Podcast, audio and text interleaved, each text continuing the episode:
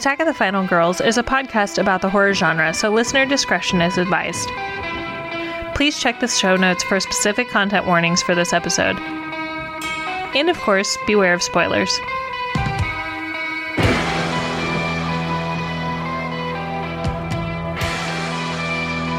Welcome to Attack of the Final Girls. I'm Juliet, And I'm Theresa. and here we are into our third year after our second birthday. I always find those like ordinal number things confusing, but whatever. here we are with episode 53, our long awaited dive into the world of Troma with Toxic Avenger, the OG. Woo! The OG. Are we calling him Uncle Lloyd? We Grandpa call him- Lloyd? Most people call him Uncle Lloyd. Uncle Lloyd. Yeah. And with Uncle Lloyd, you know what I was thinking about just while we were saying this? I was like, what does Troma even mean?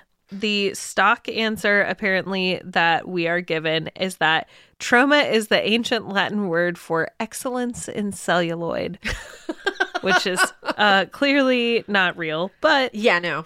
yeah. I was just like, what does that even mean? Where did it come from? I was wondering, but apparently it came from who knows, the infinite mind of Lloyd Kaufman, Yes. Yeah. uh, which is uh, inscrutable and impossible to know. it, it is a an enigma. yes. What is it? An enigma wrapped in a conundrum? or yeah, whatever? or wrapped in a riddle. Yes, yes. That is the mind of Lloyd Kaufman. Truly. And this movie is no exception. It's the movie that made Troma famous. It wasn't the first film that they ever made, No. but in fact, this one came out about 10 years after they started producing movies for Troma. So Toxic Avenger is 1984. But as Juliet pointed out while we were watching, next year will be the 50th anniversary of Troma films. Yeah. And the 40th is- anniversary of Toxic Avenger, which is pretty cool. Lord. Lord. What a legacy. what a legacy. 50 years of Lloyd Kaufman and his batshittery. and because you can't really think about a Troma film too much, it more just happens to you, you know? yeah, it's true. I mean, there are some thoughts that can occur while you're watching a Troma film, but critical thinking aside, Yeah. you gotta, Yeah. you kind of, kind of turn your brain off. Yeah, I think definitely definitely in the later ones for sure. But I will say the flip side of that is if you are able to sort of balance turning your brain off but also like looking past like all of the crude humor and the parody and the boobs and everything else, the spectacular violence there's a point Mhm. there and you can see like lloyd kaufman's very like clear moral code throughout these films which sounds like wild when you look at them on the surface but there is like a very clear like he's got very clear lines between like good and evil and right and wrong and he doesn't waver from that throughout like his whole body of work uh, at least like the sort of post toxi Troma work. You'll see too as his films progress like there's some language used in this one and in some of the earlier ones that he actually does not use like and i give him credit like he's somebody who has learned and progressed with the times as a filmmaker but even the language that's used that like you know would not make it into a movie today even an independent movie is always done intentionally to make the bad guys really despicable. Oh, and, yeah. And and like, you know, that's a, a kind of a gray area in film today. Like even with your villains, like, is it worth using harmful language to make your bad guys bad, etc. Back then we weren't having that conversation in cinema. So sometimes you can just be shocked at some of the language being used in Troma films, the early Troma films in particular. But actually, when you step back for a minute and say, okay, this was 1984, but it's only the bad guys using this language, and it is very purposefully in their most heinous moments, you're like, okay, all right. That wouldn't happen today, but there's an intention there. Yeah, you know, I was thinking while we were watching this, parallels of both being white, older, cis Jewish men aside, Lloyd Kaufman is kind of like the poorer taste Mel Brooks. Yeah. Like he's pushing limits when it comes to racial language mm-hmm. in general, like slur language. He's kind of pushing limits with that. He's pushing limits when it comes to like jokes with Nazis. Like, mm-hmm. You know, Mel Brooks was doing that for a long time too. Yeah. And he was always just kind of like, look, you know, if we can't make fun of these people, then what are we doing? You know, and Lloyd Kaufman kind of pushes that to an uncomfortable extreme in 2023. But we also have to acknowledge, like, these are bad dudes. Yeah. yeah. Like, the Nazi police chief is obviously a bad guy. Like, mm-hmm. he's not getting away with this. He's, you know, we have a reckoning with that. And same with the language that's used. So, yeah, there's definitely some parallels there between Lloyd Kaufman and Mel Brooks. One of the others is that they can't seem to die.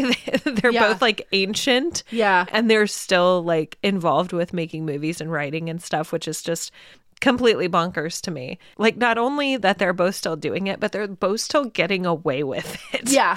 I mean, to a certain extent.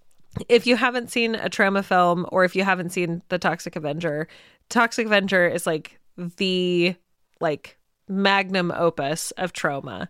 It's got to be one of the most popular films that they've ever made outside of like maybe Class of Nuke 'Em High and Poultrygeist or maybe even Troma's War. It is a cult classic. It was a box office flop, which most of these films were. Totally. By Yeah. the way, Yeah. you know, none of these films have seen like mass box office success. These Yeah. are not your summer blockbusters, but they've enjoyed a cult following, you know, a very particular cult following that has given them, you know, far more life than, you know, any logical person would think that they probably should have. that is in no small part thanks to Lloyd Kaufman Yeah. and his kind of like zany antics and and also Michael Herz, uh, Michael Herz being the producer and sometimes director, but always off camera, never like, you know, taking the spotlight or anything. He's kind of like this weird nebulous figure like the Lex Luthor of, you know, like he, you, we never see him, but he's always present. He's omnipotent in these movies. Normally, you know, I'll summarize a movie and then talk about the main cast of characters. Like, if you've never seen a Troma movie, I'm not sure that you would recognize any of these names. Yeah. But the premise of the movie is this kid who's working in a health spa, who's being bullied, gets this ultimate like act of bullying that happens to him where he gets thrown in some toxic waste. And although it was mean spirited, he ends up becoming this like cult hero where he gets all of the strength and like grows in size and becomes kind of like fireproof and toxic waste proof and bulletproof and ends up being like this hero where he ends up killing the people from the health spa that had tortured him who were also running over children and like Yeah. you know killing people with their car but he ends up getting revenge on them and then becoming a hero to Tromaville which is the fictitious New Jersey city across the bay from New York where a lot of these Troma movies occur like Class of Nuke 'Em High occurs there and it's like an anti-hero story except Toxie really is only an anti-hero because he looks different. Right. I was just thinking about this too, like it kind of parallel to Mel Brooks's movies. There are a lot of fat jokes in this movie. Yes. And a lot of them are mean-spirited. And there's also some jokes about disabilities that are in pretty poor taste. Toxie's girlfriend Sarah is blind and there's some jokes about her that are in pretty poor taste, but it's on the part of the bad guys. Right. And there are some poorer taste jokes in other Troma films. Yes. But in this one in particular, it's very clear like the underdog is the winner in this case. And the people who appear different or have different abilities are the ones that are like the heroes in the end.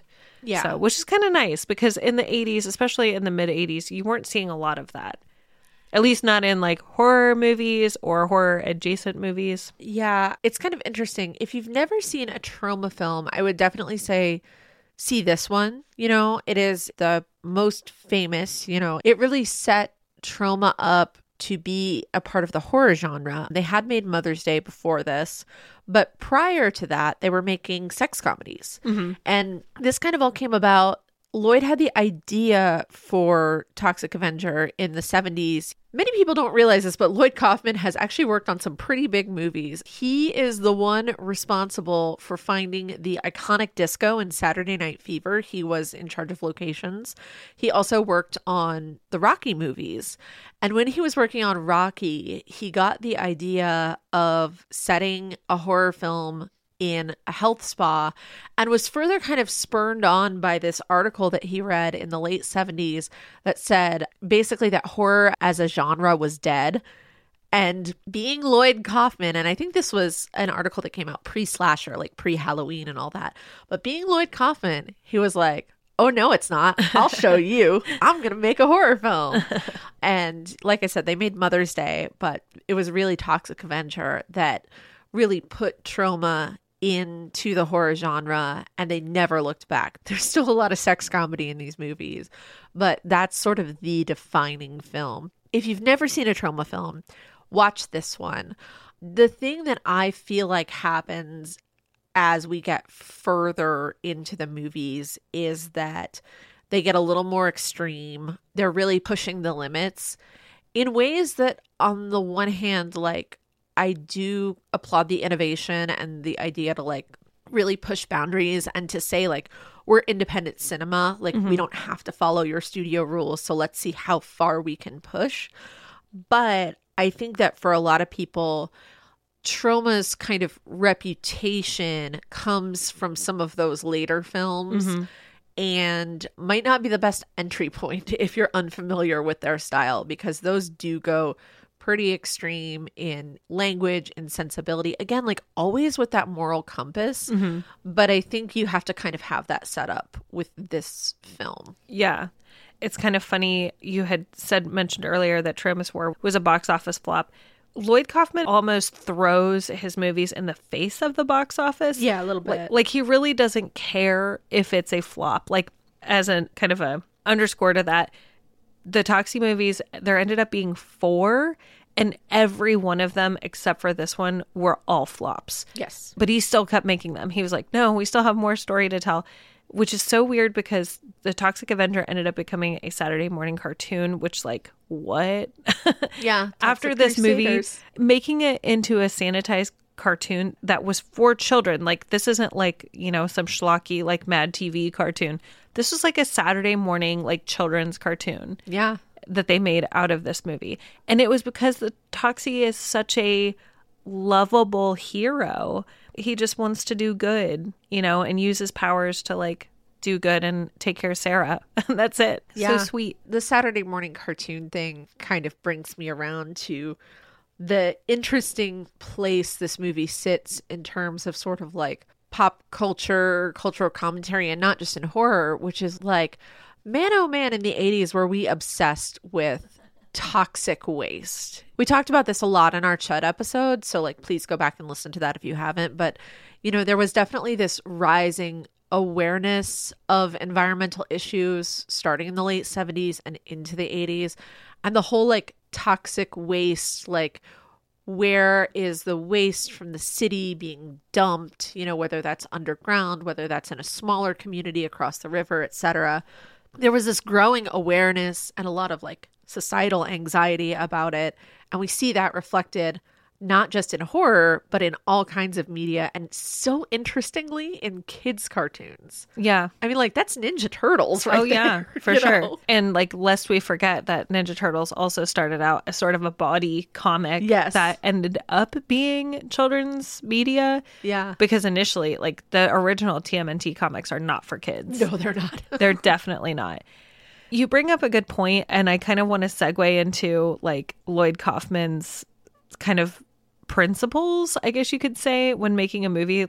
Even if you are familiar with Troma and their movies and Lloyd Kaufman, try and go read a Lloyd Kaufman interview. I challenge you because Lloyd Kaufman has to be one of the most scatterbrained and like maybe it's because when he's doing interviews he's also doing 6000 other things at the same time but also like juliet has watched the behind the scenes for many of his films i love them so much and he just seems to be a total space case like How any of these movies ever ended up getting made and finished and edited, who even knows? But one of the things that he is very clear about is that he's anti corporate. Yep. He hates corporations. He does not think that media, nor news, nor anything like food, anything like that, should be owned by a handful of giant mega corporations, which, like, we're here to say also, like, Yeah. God bless, Co-signed. snaps to him. but he also was incredibly anti Reagan Yeah. to kind of go down that rabbit hole, this movie has to do with deregulation causing this toxic waste to be like both the toxic waste that Toxie was dumped into and also the waste that is around the home that he lives in and like potentially the entire town like getting into the water supply and all this stuff is because of deregulation that happened under Reagan which he really started the deregulation part in 81 and there's also, you know, of course, he's famous for trickle down economics and the war on drugs, which this movie also touches on the war on drugs, and tax cuts. The bad guys in this movie kind of embody all of this. They're selling drugs, they're selling steroids in this health spa and other drugs, I'm sure. They're deregulating the toxic waste disposal, which is creating the situation that Toxie was, you know, conceived in, I guess you could say. And there's also the tax cut thing and the- mayor who's like this huge corrupt like you know nasty guy who's telling the police what to do and all this stuff and I'm just like all of these things are coming through as being like totally anti-Reagan, which I mean, I'm here for it. Chud was definitely a commentary on that too, mm-hmm. but it's very obvious that Lloyd Kaufman is like screw Reagan, forget this, like, you know, screw corporations, whatever. The entire movie is a commentary on that. Like, very, very clearly, if you look past the little kids getting run over and like dogs getting shot, you'll see that. Yeah, well, and you know, to a sort of a less specific or less corporate thing, I think it's also just screw people who pick on those who have less power than them. Right. You know, that's another like common kind of 80s both horror and non-horror trope is the whole like bully thing, like the bullying of the little guy. Like we see that in everything from, you know, slasher films to uh, like John Hughes movies. But I think with Lloyd's, he goes kind of overboard to show you that like people who pick on people are bad Mhm. and deserve to be punished, you know? Yeah. Um, he keeps that abundantly clear. Yeah. And God bless him for doing that. I mean, even if the other stuff kind of surrounding those subjects in the movies are like totally wild, like a guy getting turned into a toxic mutant Right. and then going on, on a killing spree of bad guys. It happens in other ways too. Like Poultrygeist is one that's just coming to my brain like right off the top of my head.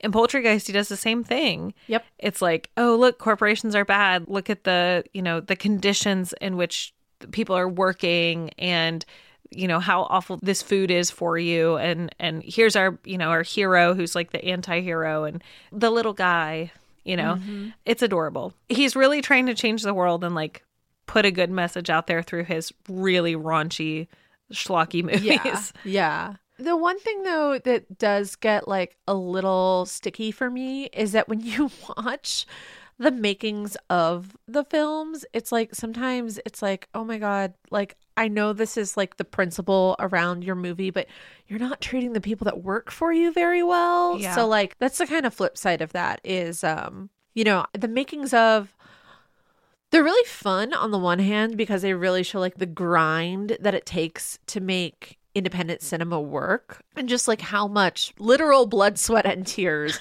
goes into making a film, even an indie film. Like just how much work, how many people, etc., really take to make something even of a Troma level. But there are times where specifically because you mentioned Poultrygeist, I'm thinking about like the making of of that one, which we watched fairly recently and it's like you see on the screen the message is like you know like these corporations don't take care of their workers and i'm like oh my god lloyd your workers are miserable on this set ugh You know, the weird part though is like, does he know that people are miserable on the set? it doesn't seem like it no like he seems very kind of oblivious Yeah. to that in again in the makings of you Yeah. know and obviously these are things he did not make them, but like Troma does put them out on their streaming service. So obviously, like someone is maybe signing off on this. Yeah. Yeah, he never seems like really aware of like kind of what people are dealing with or struggling with to Yeah. achieve his vision. Yeah, I definitely get that vibe from him is that it's not so much that he's deliberately negligent, it's Yeah. more like he's indirectly negligent because he is doing 80,000 things all at the same time. And Yeah. so like he'll be like, "Hey, that person looks like maybe they're not having a good time." And then immediately like his mind shifts to something else. Like maybe he's got some like attention problems. Yeah, I will also say, and this is not to excuse it at all, it is like the cautionary tale of any kind of like grassrootsy DIY work. I've talked to other people that work at nonprofits about this. Like, if you're all allegedly there for the mission, sometimes like being so mission driven can cause you to not care for yourself and others because you think you have this nobler goal. Mhm. And I think that's some of what's happening there. You know, Yeah. it sucks, but it does happen. You know, Yeah. like it's not to excuse it, but I see how that happens. Yeah, especially with like long established indie Yeah. um, efforts. I think there's an attitude of, well, we don't have a lot of cash to spare or we don't have a lot of time. So you're going to have to like do some stuff that you wouldn't otherwise do at like a regular rote corporate job. And sometimes that gets pushed to an extreme Yeah, which is like your workers are really tired or they're not in a good attitude because other things are happening.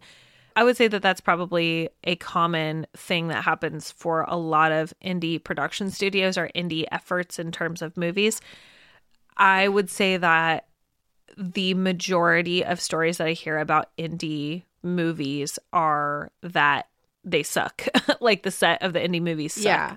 more than I hear like really good stories about their experiences on set. So, I think that's twofold. I think some of it is that, yeah, it does suck because often you don't have access to a soundstage. You have access to this location that you got from a friend of a friend of a friend, and you can only shoot there right. after they close between midnight and 6 a.m. yeah. two days and that's the only time you have that set you know so there are like conditions but i also think too with film very specifically i think until you've been on a set like i think sometimes people don't understand the work of film you know or the work of i'll even say theater too.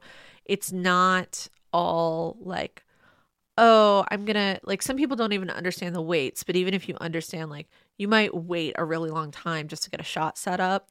They just don't tend to understand like all of the work that has to go into. They think you just like walk onto stage and do your scene and you feel really good about it and that's that. And that's just not you know i think people don't understand like the work of art in general like to make whatever art it is whether it's theater or film or even visual arts or whatever like it's actual work you know? It's not just this romanticized beautiful thing. So i think with indie film it's kind of like a both and. It's like you don't have the resources but also you are likely dealing with a lot of people who have never been on a set before. And so their expectations versus the reality is like really really really out of uh, whack there So, what you're saying is not everything is shot in camera and that stuff has to be edited and that you don't get the sound the first take and that everything isn't shot on the first take. yeah That is bonkers, Juliet. yeah right I don't believe you.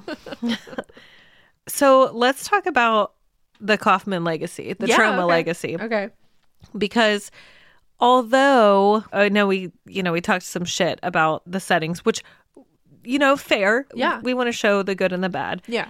I wanted to bring up a little bit about Lloyd Kaufman's legacy in filmmaking because it is pretty intense. I wanted to talk about not only the fact that which we'll get to this the James Gunn factor. Yeah of course. I wanted to talk about all of the actors that Lloyd Kaufman has quote unquote discovered. mm-hmm. So Keep in mind that Lloyd Kaufman also like he's worked in the past with Roger Corman. He's good friends with John Waters. Oliver Stone. Yeah. Weirdly enough, they went to Yale together. Yeah. So like Oliver Stone and him worked on that magazine that Yale did. It was like a precursor to Mad Magazine. I think I read that the, the two of them worked together on it. But in either case, they both went to frickin' Yale. Lloyd Kaufman has a degree or went to at least Yale, which is pretty crazy. but these are just some of the people that he discovered or like had as actors in really early movies in their career. Paul Sorvino and Cry Uncle. Paul Sorvino, who later went on to work in the freaking Godfather movies. Vanna White of Wheel of Fortune fame was in Graduation Day. Kevin Costner was in Sizzle Beach, USA. J.J. Abrams and Night Beast, which we would never maybe have the lens flare look if if not for Night Beast. Vincent D'Onofrio in the first turn on, which holy cow, like Vincent D'Onofrio, who's one of the biggest actors in movies and TV right now. And he was supposed to be in Toxic Avenger, but he wanted too much money. Marisa Tomei in The Toxic Avenger. She was in one of the scenes in the health club. Michael Jai White in Toxic Avenger Part 2, which, God bless, I love a Michael Jai White movie. Billy Bob Thornton in Chopper Chicks in Zombie Town, which is hysterical to me. Samuel L. Jackson in Death by Temptation, which that is hilarious because Death by Temptation is definitely not a Troma feel movie. It's much more serious. Yeah. Trey Parker and Matt Stone in Cannibal the Musical. We might never have had South Park if not for Cannibal the Musical. David Boreanaz in Macabre Pair of Shorts. We might never have had Angel and Buffy oh, if not for that. James Gunn in Tromeo and Juliet, and then Carmen Electra in The Chosen One. And this is not an exhaustive list, mind you. This is just what's on Wikipedia right now. But I kind of left James Gunn till later. But also, James Gunn, now the leader, the creative director of DC, he directed all of the Guardians of the Galaxy movies. He's done Peacemaker for HBO. This is just off the top of my head, but pretty prolific career. And he almost did not have any of this stuff happen. Well, after the first Guardians movie, anyways, because of some tweets that he made post Troma work. Yeah. Wow. Yeah. They were dead baby jokes. I mean, Yeah, and I mean, so to get into the James Gunn of it all, you know, he wrote James Gunn of it all. he wrote uh, Tromeo and Juliet and really considered Lloyd Kaufman a mentor and co-wrote the book with Lloyd Kaufman. All I need to know about filmmaking I learned from The Toxic Avenger, the shocking true story of Troma Studios. so he was around and you see him in some of the makings of, I think it's I can't remember if it's Toxie. Yeah, I think it was Toxie 4, right after he had then gone on to start to direct horror films proper. Slither, and he wrote Scooby Doo, weirdly enough, like the 2000s Scooby Doo that like most people know and love. That was him. He got his start in Troma. I mean, before he was involved in Troma, he and his brother were making zombie movies in their backyard. So it makes perfect sense that your next logical step would be to get in with independent filmmakers and, you know, just try to work. You know, that's how Troma and Lloyd Kaufman got these people. You know, you have these people who need experience, they have a dream, and he provides that for better or worse. But the whole James Gunn Marvel firing thing, yeah, it did happen because of some tweets that he had made like shortly after his time in Troma. And he really came out and kind of said, as that was all going down before he was rehired, like, hey, I'm not happy about this decision. I accept this decision because I was young and said stupid things that a young person says, you Mhm. know, and I wouldn't say those things now. And I accept that they would upset people, but also, like, you know, these are my roots. I was young then. I am a grown up person now, and I would make different decisions. I think that was like really mature of him. And I think that that whole situation really kind of highlighted the very slippery slope in like delving into what people said or did as younger, less formed human beings. Yeah, I mean, he didn't say like, "Oh, I didn't do that" or whatever. Yeah, he he, he was like, it. I did it, but also I didn't do the things that were described in these stupid tweets. It's also social media. Yeah. You know, we're recording this a couple of days after Melissa Barrera was let go from Scream 7. Yep. And now we're kind of on the other side of things where, you know, everybody's always like, oh, liberal media, liberal media, liberal, liberal social media, blah, blah, blah. And now we have another situation where somebody has used their social media to take a stance on something, which that is not what James Gunn was doing. He was making some pretty tasteless jokes, but tasteless jokes are not a crime. Right. And they're also not a reflection of a person's character. especially tasteless jokes from like is I think 15 years prior. Right. Yes. I would hope that people would be would evolve between, you know, in- yeah. in a decade and a half. And like to expect somebody to have a sanitized social media presence from the time that they're a young adult all the way until the time that they have like a legit professional career and to go through and actually like delete stuff like that is a pretty insane expectation. Yeah. Um, now, Melissa Barrera's situation is a little bit different. She posted, you know, in support of Palestine and to stop the genocide and to stop the war. And Spyglass, which I think is the studio Yes. that's making Scream, was like, um, we're letting you go because we don't tolerate anti Semitism, which is completely not the exact same thing as what she said. She's certainly not anti Semitic, and she's come out to underscore that that she Yes. is not anti-Semitic.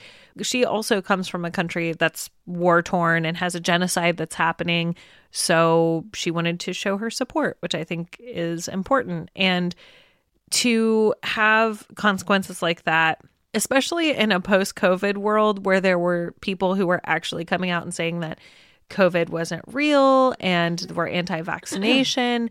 And for those people to not have any consequences for the things that they said and then to have a hair trigger on other things is like just baffling to me I will be very curious because, as you said, like this news just broke like two days before we are sitting here right now recording this. And even in the time that it takes between us recording this and this episode publishing next week, I'm going to be very curious to see what happens. You know, if this stands because Jenna Ortega has now quit the series in solidarity with Melissa Barrera and fans are you know fans are really having a conversation about this there's a lot of talk in the horror community and although this is not of the sort of pop cultural level as the James Gunn Guardians of the Galaxy Marvel thing you know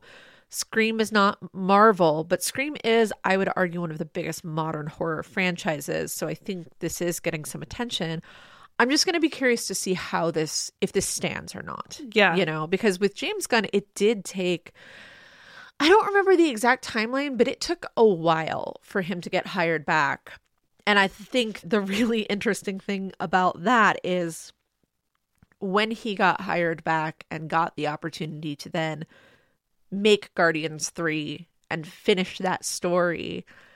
I don't know, this is only my perception here, but it felt like he really leaned into like let me show you what a serious filmmaker I am with this movie. And now I can never watch Guardians 3 again cuz it makes me cry too much. Thanks James Gunn. he was slated to direct volume 3 in July of 2018 but before the project started he was let go by Disney and then he got rehired 8 months later in March of 2019 Okay. which is insane because for whatever reason I was thinking it between volume 1 and volume 2 and I can't believe that 2019 was that long ago and also that short ago because it feels like It feels it's been like a decade. a literal different lifetime. yeah, exactly. Especially in terms of like media and how we treat, you know, people's social media presence and stuff. It's it just seems like a totally different time. The thing I find so interesting to bring it back to Troma and Lloyd Kaufman proper is how immune Lloyd has been to all of this. And I don't know if that is just his kind of tenuous place of being this cult icon who's like the one cult icon that people kind of know outside of horror. And he has such a loyal, protective fan base. But it's just been a wonder to me. My partner and I were talking about this when the James Gunn thing happened is the fact that we've never seen this kind of outrage or criticism from the sort of mainstream media world leveraged at Troma or at Lloyd in any way that is so significant that it threatens to like ruin them in the same way that it feels like it does to other people. I don't know if that's just because Troma is like still just indie enough or if people are rightly just kind of recognizing like you know he's created his own little world here and he does actually have principles behind what he's doing and i may not agree with the way it manifests but he's just over here doing his thing because he's so outside of the studio system and doesn't have to answer to shareholders and the parent company of a parent company of a parent company. You know i don't know but it's fascinating to me that he's just been really like outside of like a lot of these like bigger like I, I hate this term, but the whole like arc of cancel culture. Yeah. Which is confusing and icky and whatever, you know. He's kind of bulletproof to that sort of Yeah. like criticism. But also he doesn't rely on studio money. Right. And I think with the fan base that he has, he'd have to do something pretty significant or obvious in order to, you know, alienate everybody. Yeah. He's also just been very transparent mm-hmm. about what, you know, Troma doesn't pretend to be anything other than what it is. And I think that that works to their advantage. Like, you know what you're going to get with a Troma film. Yeah, absolutely. And because he's not beholden to any certain studio for cash, it's all Michael Herz, you know, funneling cash in and, you know, they're not like having to go to places to beg for money. And they're also not linked up with like very many big name actors. Yeah. So there's less of that that he kind of has to contend with. He also doesn't participate in a lot of social media. There's actually a festival, a film festival that he does kind of in the face of big movie mm-hmm. festivals, which they have at the Mahoning in Pennsylvania. They had it in Utah for a while and then they had it in New York and now they have it in Pennsylvania cuz probably cuz it's cheap. Yeah. But Troma Fest kind of operates outside of that, like in the face of big mainstream ratings and popularity contests and things like that. So he's just kind of like, I don't care. Yeah. you know, outside of something really, really bad, I don't think that there's ever going to be not Troma.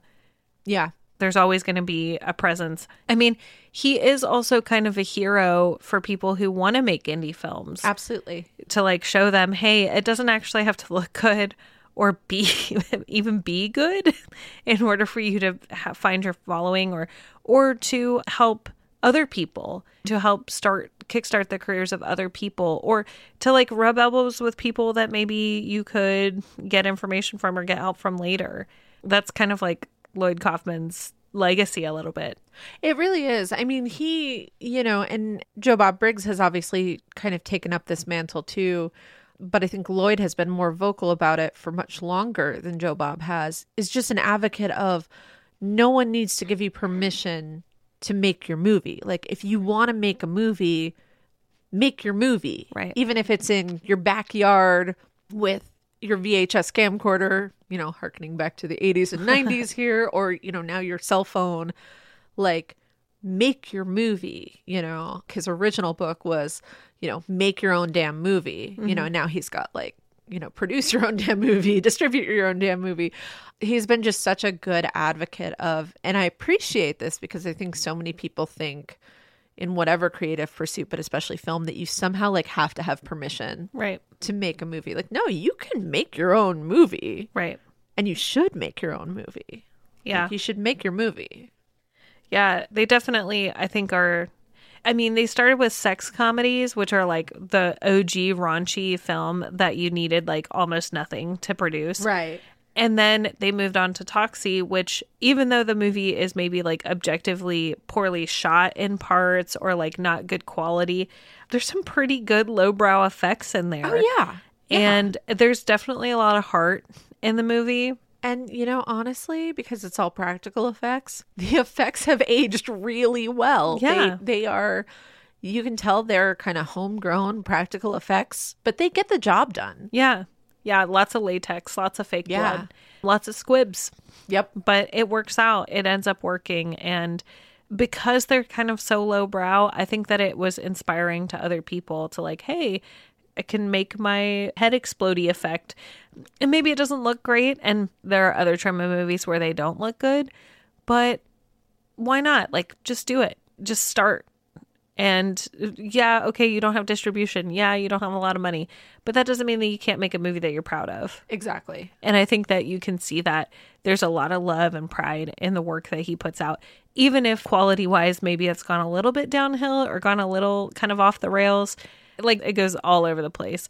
And some of the movies aren't horror movies, you Right. know, like Troma's War isn't really a, a horror movie. It's more just like completely anti Reagan. Yeah. But yeah, there's a lot of heart. There's a lot of thought that goes into the movies, and I think there's a pride that you can take in the in the finished product. Yeah. I definitely appreciate that, especially because there's a lot of rules that Lloyd Kaufman breaks, like in the movies, like in this one in particular. There's a kid that dies, he gets his head run over. Mm-hmm. There's a dog that gets shot. These are rules that kind of didn't get broken a lot in the 80s. Like, you didn't kill a kid in a horror movie. Yeah. You didn't shoot the dog, unless it was Old Yeller, in which case you shot the dog. But, you know, he was definitely breaking a lot of rules back then. But I think he still took a lot of pride in the movies that he made. Do you know the three rules of a Troma production? Don't trip the babies. no, I'm just kidding. I don't know the three rules. What are the three rules? Okay. Rule number one is safety to humans. Rule number two is safety to people's property. And rule number three, in much smaller letters, is make a good movie. That's awesome. He has Um, that on the set of ev- every Troma film. Oh, that's so sweet. Yeah. Lloyd Kaufman, the vegetarian, also. Yes. He, which is, I mean, I guess if you watch Poultrygeist, you probably, if you watch that, you'll be like, oh, okay. And you know what's funny? I just thought about this too.